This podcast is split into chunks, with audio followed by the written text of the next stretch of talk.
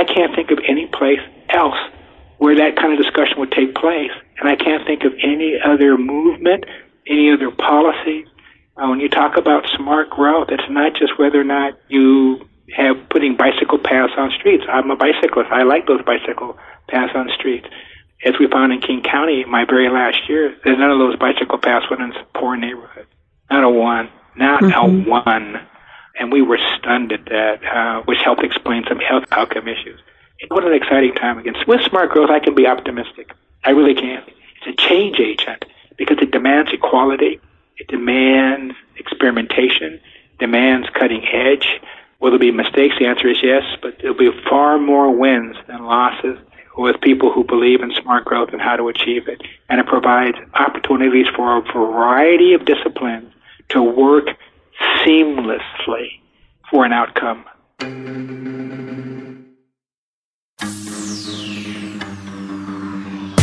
Welcome to Infinite Earth Radio. We believe that in a world of finite natural resources, a smart and sustainable future is only possible by lifting up people and unleashing unlimited human potential. Infinite Earth Radio will not only help you learn from bright visionary civic leaders who are building smarter, more inclusive and sustainable communities, but you'll discover how you can bring these ideas to your community. And now, here are your hosts, Mike Hancox and Vernice Miller Travis. Hi there, and welcome to this week's episode of Infinite Earth Radio, where each week we interview thought leaders and change agents who are transforming the future by building smarter, more sustainable, and more equitable communities. Our guest today is the Honorable Ron Sims. From 2009 to 2011, Mr. Sims served as the Deputy Secretary for the U.S. Department of Housing and Urban Development, as the second most senior official at HUD, Ron Sims managed the day-to-day operations of an agency with 8,500 employees and an operating budget of nearly 40 billion. Prior to his appointment at HUD, Mr. Sims served for 12 years as the elected executive of Martin Luther King Jr. County, formerly known as King County in Washington State, the 13th largest county in the nation with over 2 million residents and 39 cities, including the cities of Seattle, Bellevue, and Redmond. As county executive, Ron Sims was nationally recognized for his work on the integration of environmental, social equity, and public health policies that produce groundbreaking work on climate change and healthcare reform. Mr. Sims currently serves as the chair of the Washington Health Benefit Exchange Board, the board responsible for the implementation of the Affordable Care Act in Washington State. Mr. Sims is also on the Board of Regents of Washington State University and the Board of Directors of the Washington Health Alliance, a nonprofit organization he helped found where employers, physicians, hospitals, patients, health plan providers, and others from throughout the region come together to improve health care quality, affordable housing, mass transit, environmental protection, land use, and equity and social justice. Thank you for taking time out of your busy schedule to talk with us today, Ron. Thank you very much, and I look forward to the discussion that we're going to have. Wow, that was a very impressive resume, Mr. Sims. You have over your career been a tireless champion for both the environment and for social justice. Can you tell us a little bit about your background growing up and, and what motivates you to, to work so hard on these issues? Well, I grew up during an era uh, in Spokane, Washington, where the racial divisions were very profound and deep. And I had the joy and the honor and the privilege of having two incredible parents, my mom and dad, who were civil rights leaders at a time when that was unwelcome.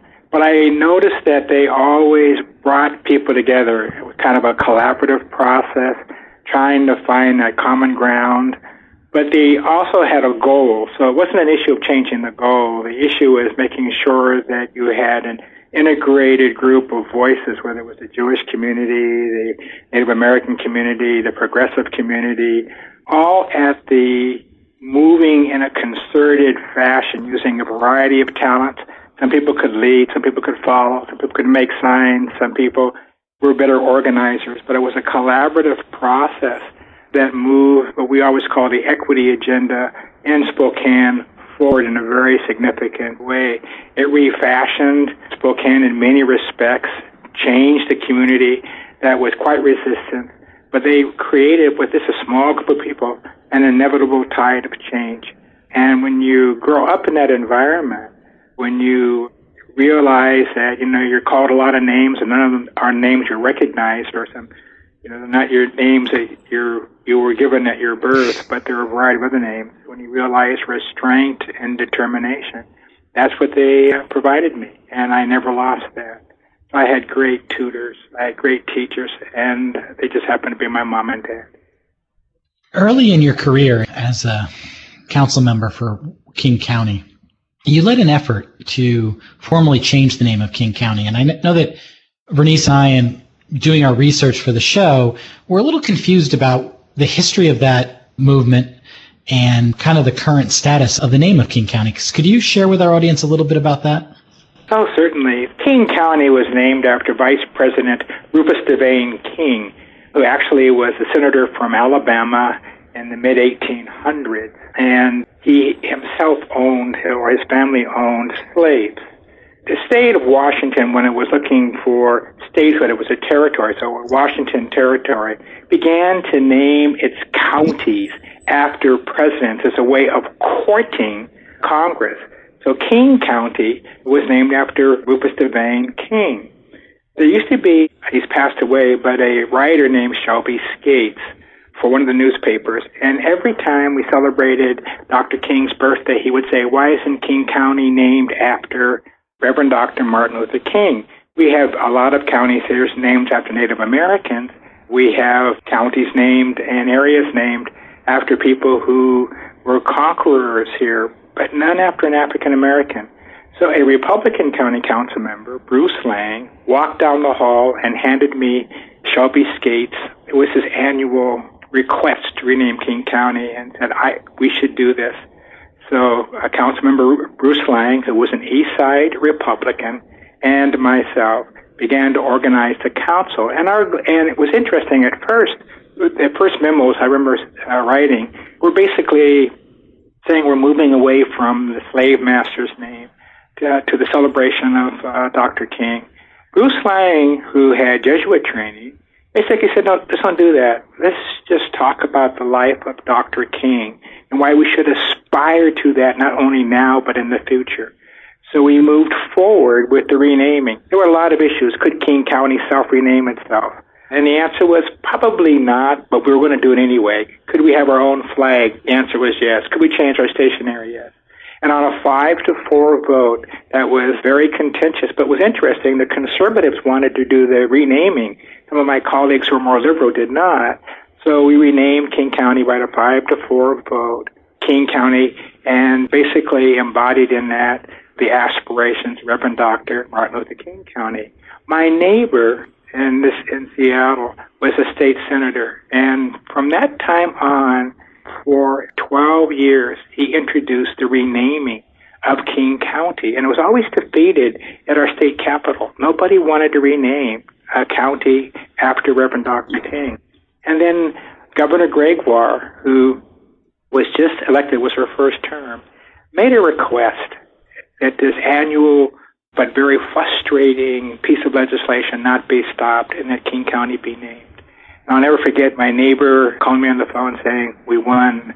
And then the governor saying, I want to come up and I want to sign the bill in the uh, King County courthouse. And so my neighbor's efforts, Senator Adam Kline, and then Governor Gregoire, she came up and signed the bill that officially and legally changed, changed King County's a name, the history of it, or its reason for naming, from Rufus Devane King, a slave owner who basically ran on a pro-slavery ticket to the person who was emancipating us to this day, the Reverend Dr. Martin Luther King. It was a wonderful moment. Yeah, I, I can only imagine. So the official name is still King County, but it is now King County, named after Dr. Martin Luther King.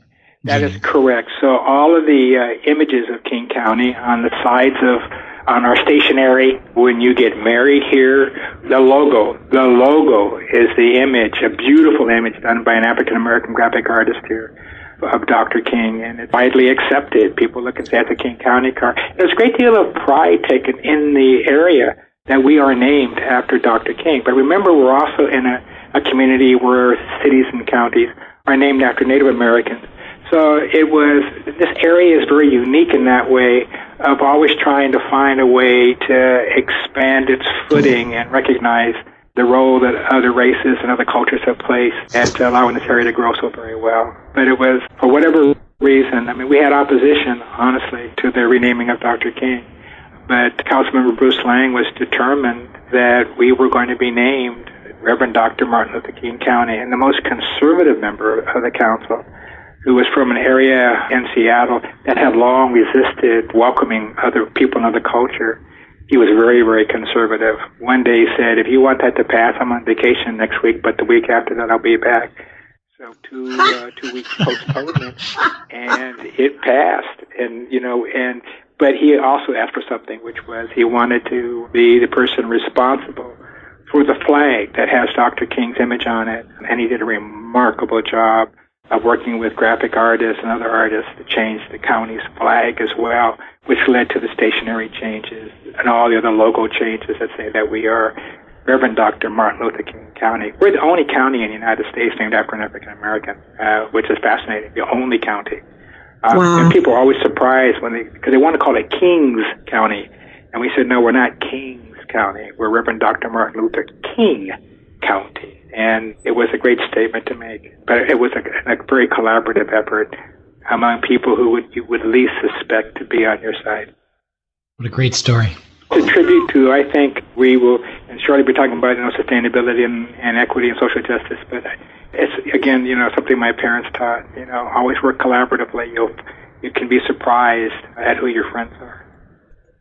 This is a fascinating story, and we could spend the whole podcast talking about just this issue and what it portends for the future of King County, Martin Luther King County. Washington, but we want to switch a little to talk about the upcoming 2016 New Partners for Smart Growth Conference. And this podcast is pre-recorded, but will be broadcast on February 11th, which is the opening day of the 2016 New Partners for Smart Growth Conference in Portland, Oregon.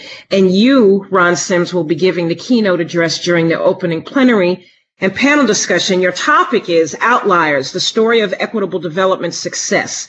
Can you share with our listeners the major themes or takeaways of your keynote? I think two things. One is I'm going to point out that America went through a very pronounced and very concerted effort to create disparities, and many of them are still existing today. There was a Seattle has a documented history of choosing one area to make investments in and provide opportunities, and then another one for foreclosing opportunities for home ownership for people of color. And that as a nation we have done that. We went through that period. The issue is how do we change that? How do we build in social equity and social justice? And it's interesting because we now find the data is so overwhelming on outcomes that in King County we looked at ourselves and in a group of demographers that we had and statisticians in a variety of our departments began to say, could we predict life outcomes by zip code? And we found out we could with incredible precision. And the issue was that zip codes should never be a life determinant. They should only be an address. And we began to develop models for how you would affect change. So you can't have smart growth, which is often talked about new technology firms, without actually beginning to say who lost and how do we remedy and how do we provide opportunities for changes in their community so that they can aspire, have stable households, reductions in crime, children who learn very, very well. So smart growth, I think, is uh, what I always call the change agent for the texture of this country. Thank you for that. So your new Partners Smart Growth conference session acknowledges that the conversation about social equity in the context of the built environment seemed elusive in years past. But now there's a growing shift where experts and advocates are realizing that good redevelopment and meeting the needs of underserved communities can no longer afford to be mutually exclusive. So why do you think that the folks who have for a long time been focused on improving the built and natural environments are only now realizing that the key to improving our physical environment is greater economic and social inclusion for historically underserved and disadvantaged communities. It's the inevitability of change. It's really interesting. Everybody starts with noble intentions. We all do.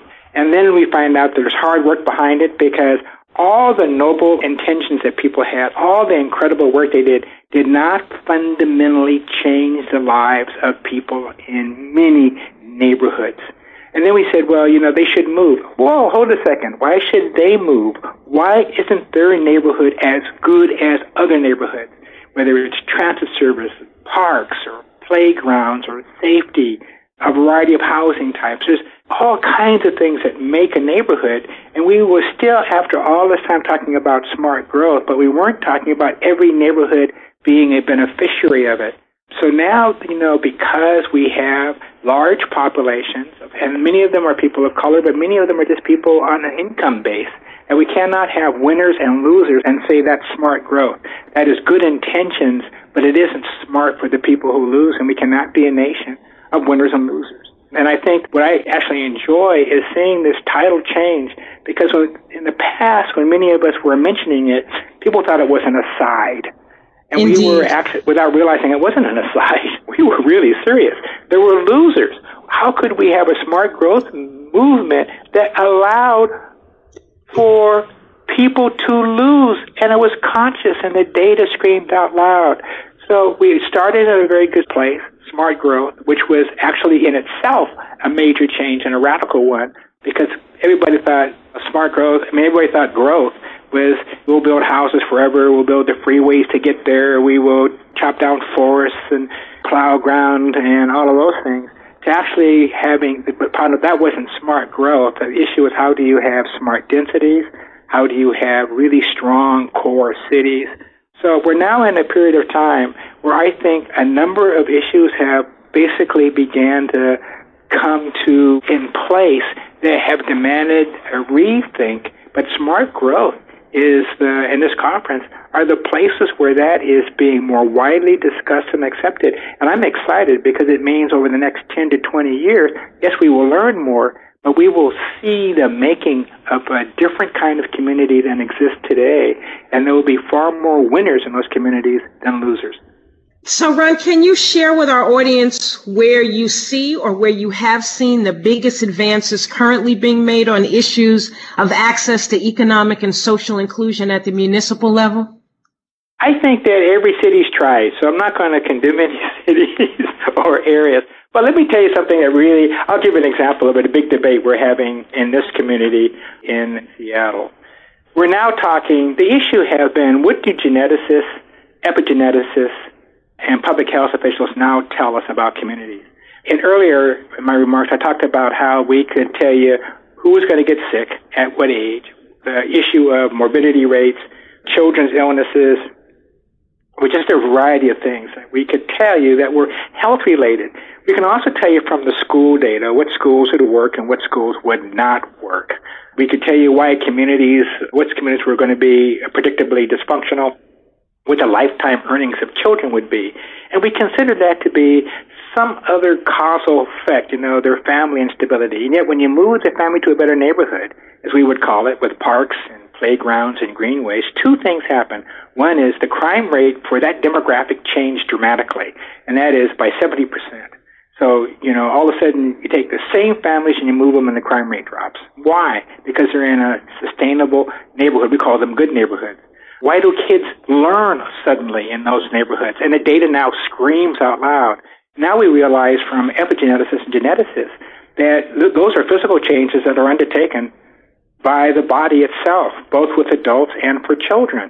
So now we realize, whoa, hold a second. We've spent a lot of money trying to change our school system without realizing that a something like a cortisol, which is a chemical in the blood, if you have high cortisol levels, you don't learn the same way as people with lower cortisol levels. Cortisol is brought about by stress. Stress is caused by fear. So kids who grow up in a fearful neighborhood go to a school and if they're in a school with kids who have lower cortisol levels, the kid next to them with lower cortisol levels is learning everything that teacher is saying. The kid with high level uh, cortisols, we know is, uh, from all the research, is impeded from doing that. So the issue is, rather than spend all that money screaming and yelling at teachers telling them they can't teach, the issue is why don't we then alter the neighborhood those kids are growing up in? Because we know by doing that, it changes a life outcome physically mentally, performance based. It is is very significant. I once said that no one gave elected officials and planners the right to play with people's genes.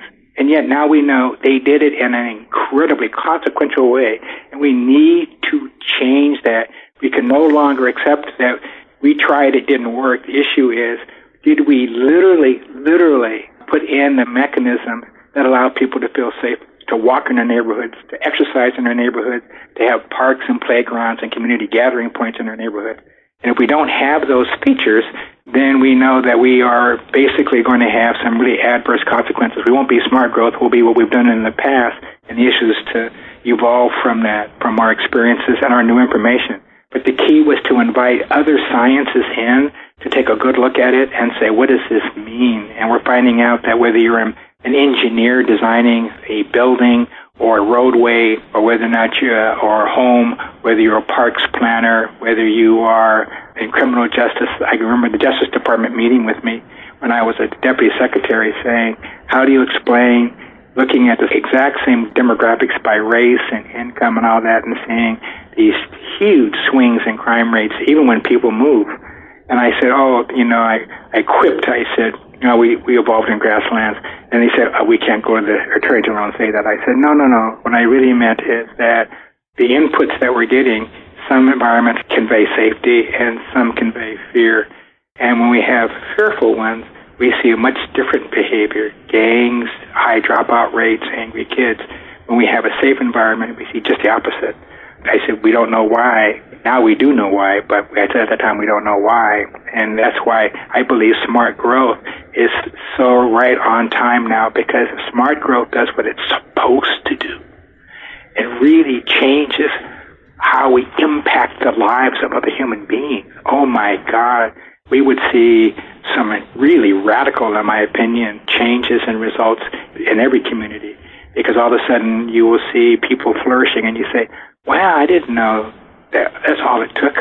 And we're going, but they didn't have it. I remember the country was segregated for a long time, for a long period of time in our history.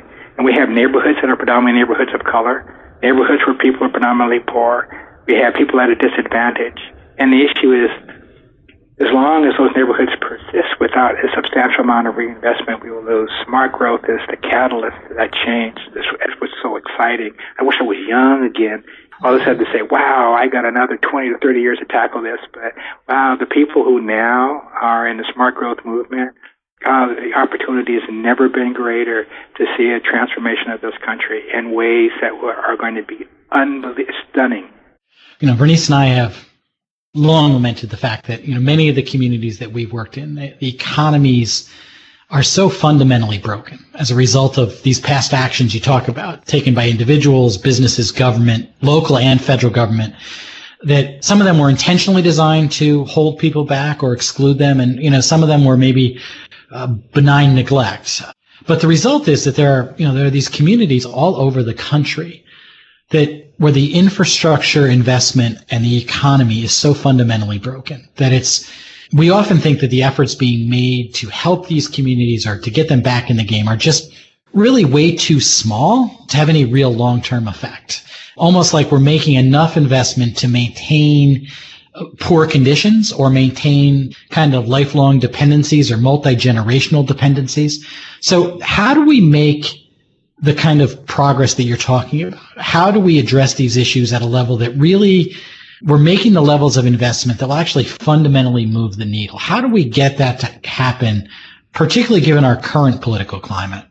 I believe that you're going to see more work from another field, which is going to be economists that are going to talk about what are the economic benefits from communities that have undergone change, where the cost to society and cost to dollars and cents cost to how a city operates or an area operates are more expensive when those communities are not dysfunctional, but are way more, we call a rate of return is much higher when all of a sudden we make the kinds of investments being proposed by many smart growth advocates. It's interesting. We always say in poor areas there's not much of an economy. And the answer is no, there actually is, which is really interesting because when you begin to make the changes, you see new entrepreneurs anywhere in the world. Anywhere in the world. All of a sudden they're there I mean, southeast Seattle, and this is the area that Mayor Norm Rice, uh, County Executive, Governor, and Secretary Gary Locke lived in, and I came from. We all lived in southeast Seattle because if you were a person of color, that's the only places you had opportunities to buy homes. We all were part of a group called Southeast Effective Development, which was a community-based nonprofit group. People tried to close down for years. You know, we were always considered to be too radical and annoying, but we had mastered the block grant system. We had mastered how to organize and get people to fight for a park and then for school parks and then stoplights and stop signs and health clinics. It was a matter of organizing people to do that. And so now we were we were all one day talking about how we started as this Gary, Ron, and Norm, and look at the fundamental changes to Southeast Seattle. But even though people have moved down here with money, there were people who were already here who were the people who were you know, the storekeepers, and now they have been able to improve their stores because they have more money coming in. But there was always an economy down here. And I always say the issue with smart growth is to capitalize on the existing economies and then attract new money. And when both are done really, really well, communities change. You can't do one or the other, you have to do both. And I think all across the country, when we look at communities that have been turned around, we realize that somebody capitalized. I used to be, I remember somebody saying, poor people will not buy fresh food. I'll never forget hearing that. I was going, you gotta be kidding. And they said, no. So that's why we have the kind of supermarkets we had. Well, people forgot that immigrants, which are a large group here, actually don't like processed food. So they have fresh food in their market. So we in King County had what we call a program, Puget Sound Fresh, which basically provided opportunities for farmers in the Puget Sound area to sell their goods at markets that we would establish once a week throughout the county, but it would be a four month season.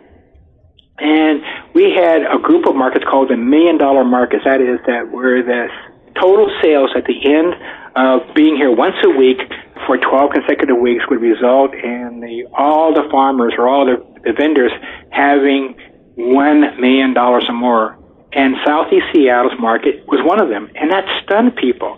It stunned when we found out within in an area that we called North Highline, which is in West Seattle that all of a sudden we said, but people were always buying fresh product. The interesting thing that happened is that the grocery stores here began to say, we got to put fresh food out. and we have, I mean, everything changed. The retail and everything changed because they realized that that demand was there. People will pay more.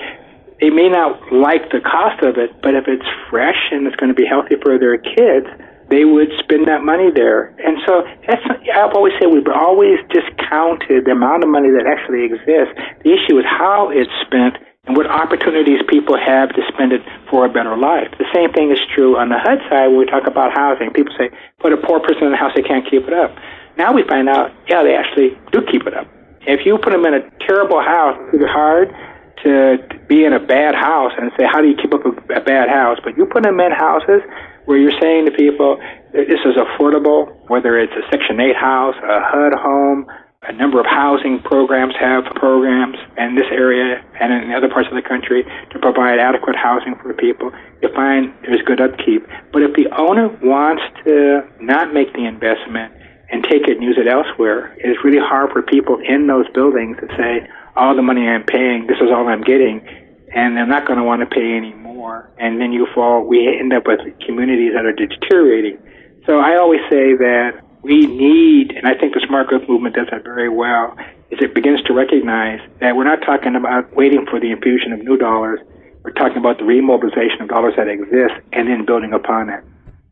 One last question about your time as county executive. You issued a call to action behind the King County Equity and Social Justice Initiative. Can you tell our listeners what the Equity and Social Justice Initiative is trying to accomplish and how is it working? The Equity and Social Justice Initiative, King County adopted an ordinance, and the ordinance basically says we'll never make somebody else's life worse. That our goal is to make sure that everybody would have a high quality of life, no matter what neighborhood they're in. And so therefore, rather than talk about all neighborhoods being equal in terms of investments, we said we would make up, we would move more money into neighborhoods that were in, has been long neglected, and that we would put services in and that we would invite the nonprofit sector, which they did, and the library systems and the park systems, and we would break the silos that existed between school districts and the county and the nonprofits and the health agencies, and so that we would treat individuals at their wholeness. And it's worked out really, really well, and it's become the way of doing business not only here, but throughout all of King County. All the cities are doing that. City of Seattle is doing that. Are, are we perfect? The answer is no, we're not. You know, we still have a homelessness, and it's uh, we have more people in hard we call hard facilities, apartments and stuff, but we still have a lot of people who we still, you know, are either in tents overnight. I wish we could deal with more of that, but we have moved mightily.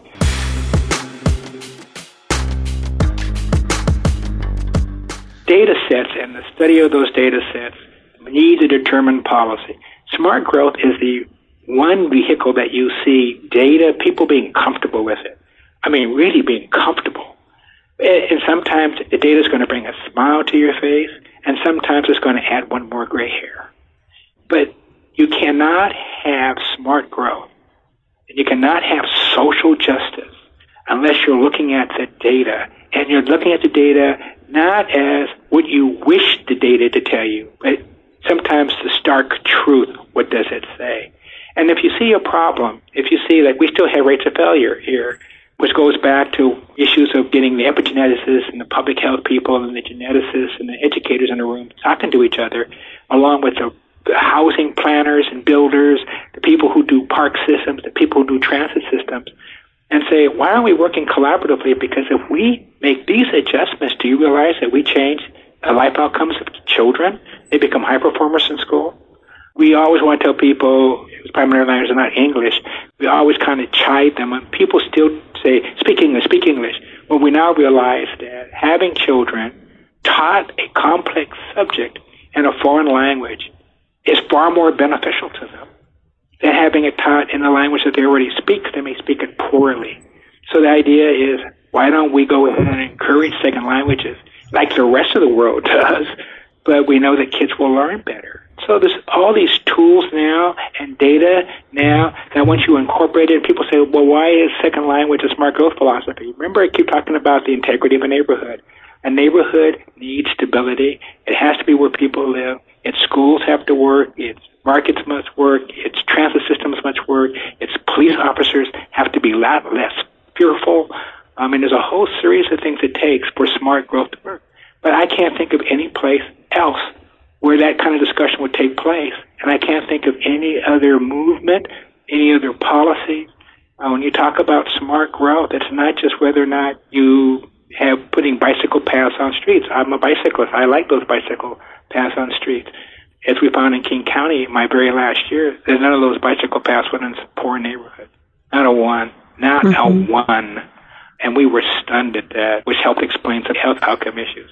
What an exciting time again. With smart growth, I can be optimistic. I really can. It's a change agent because it demands equality. It demands experimentation, demands cutting edge.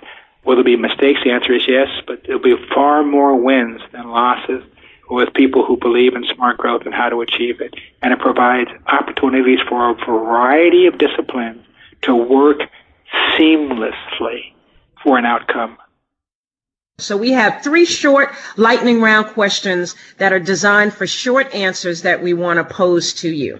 And the first one is if you could implement one change or pick one leverage point that would lead to smarter, more sustainable, and more equitable communities, what would it be? I would measure transit service in poor areas. Transit service works in poor areas, provides opportunities. Invest in public transportation. Yes. What one action could our listeners take to help build a more equitable and sustainable future?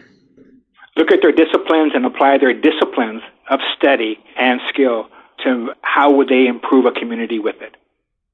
And lastly, if you are successful in the work that you're doing, what does Martin Luther King Jr., King County, Washington look like 30 years from now?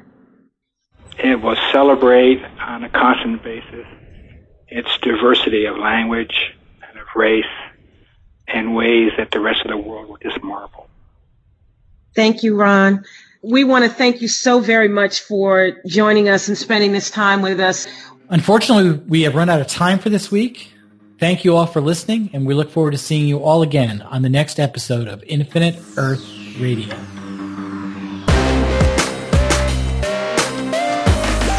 Infinite Earth Radio is a podcast produced by Skio in association with the Local Government Commission. To learn more about Skio, the Local Government Commission, Infinite Earth Radio guests, or how you can make a difference in your community, visit our website at infiniteearthradio.com or join us on Facebook at www.facebook.com forward slash Infinite Earth Radio and Twitter by following at Infin Earth Radio.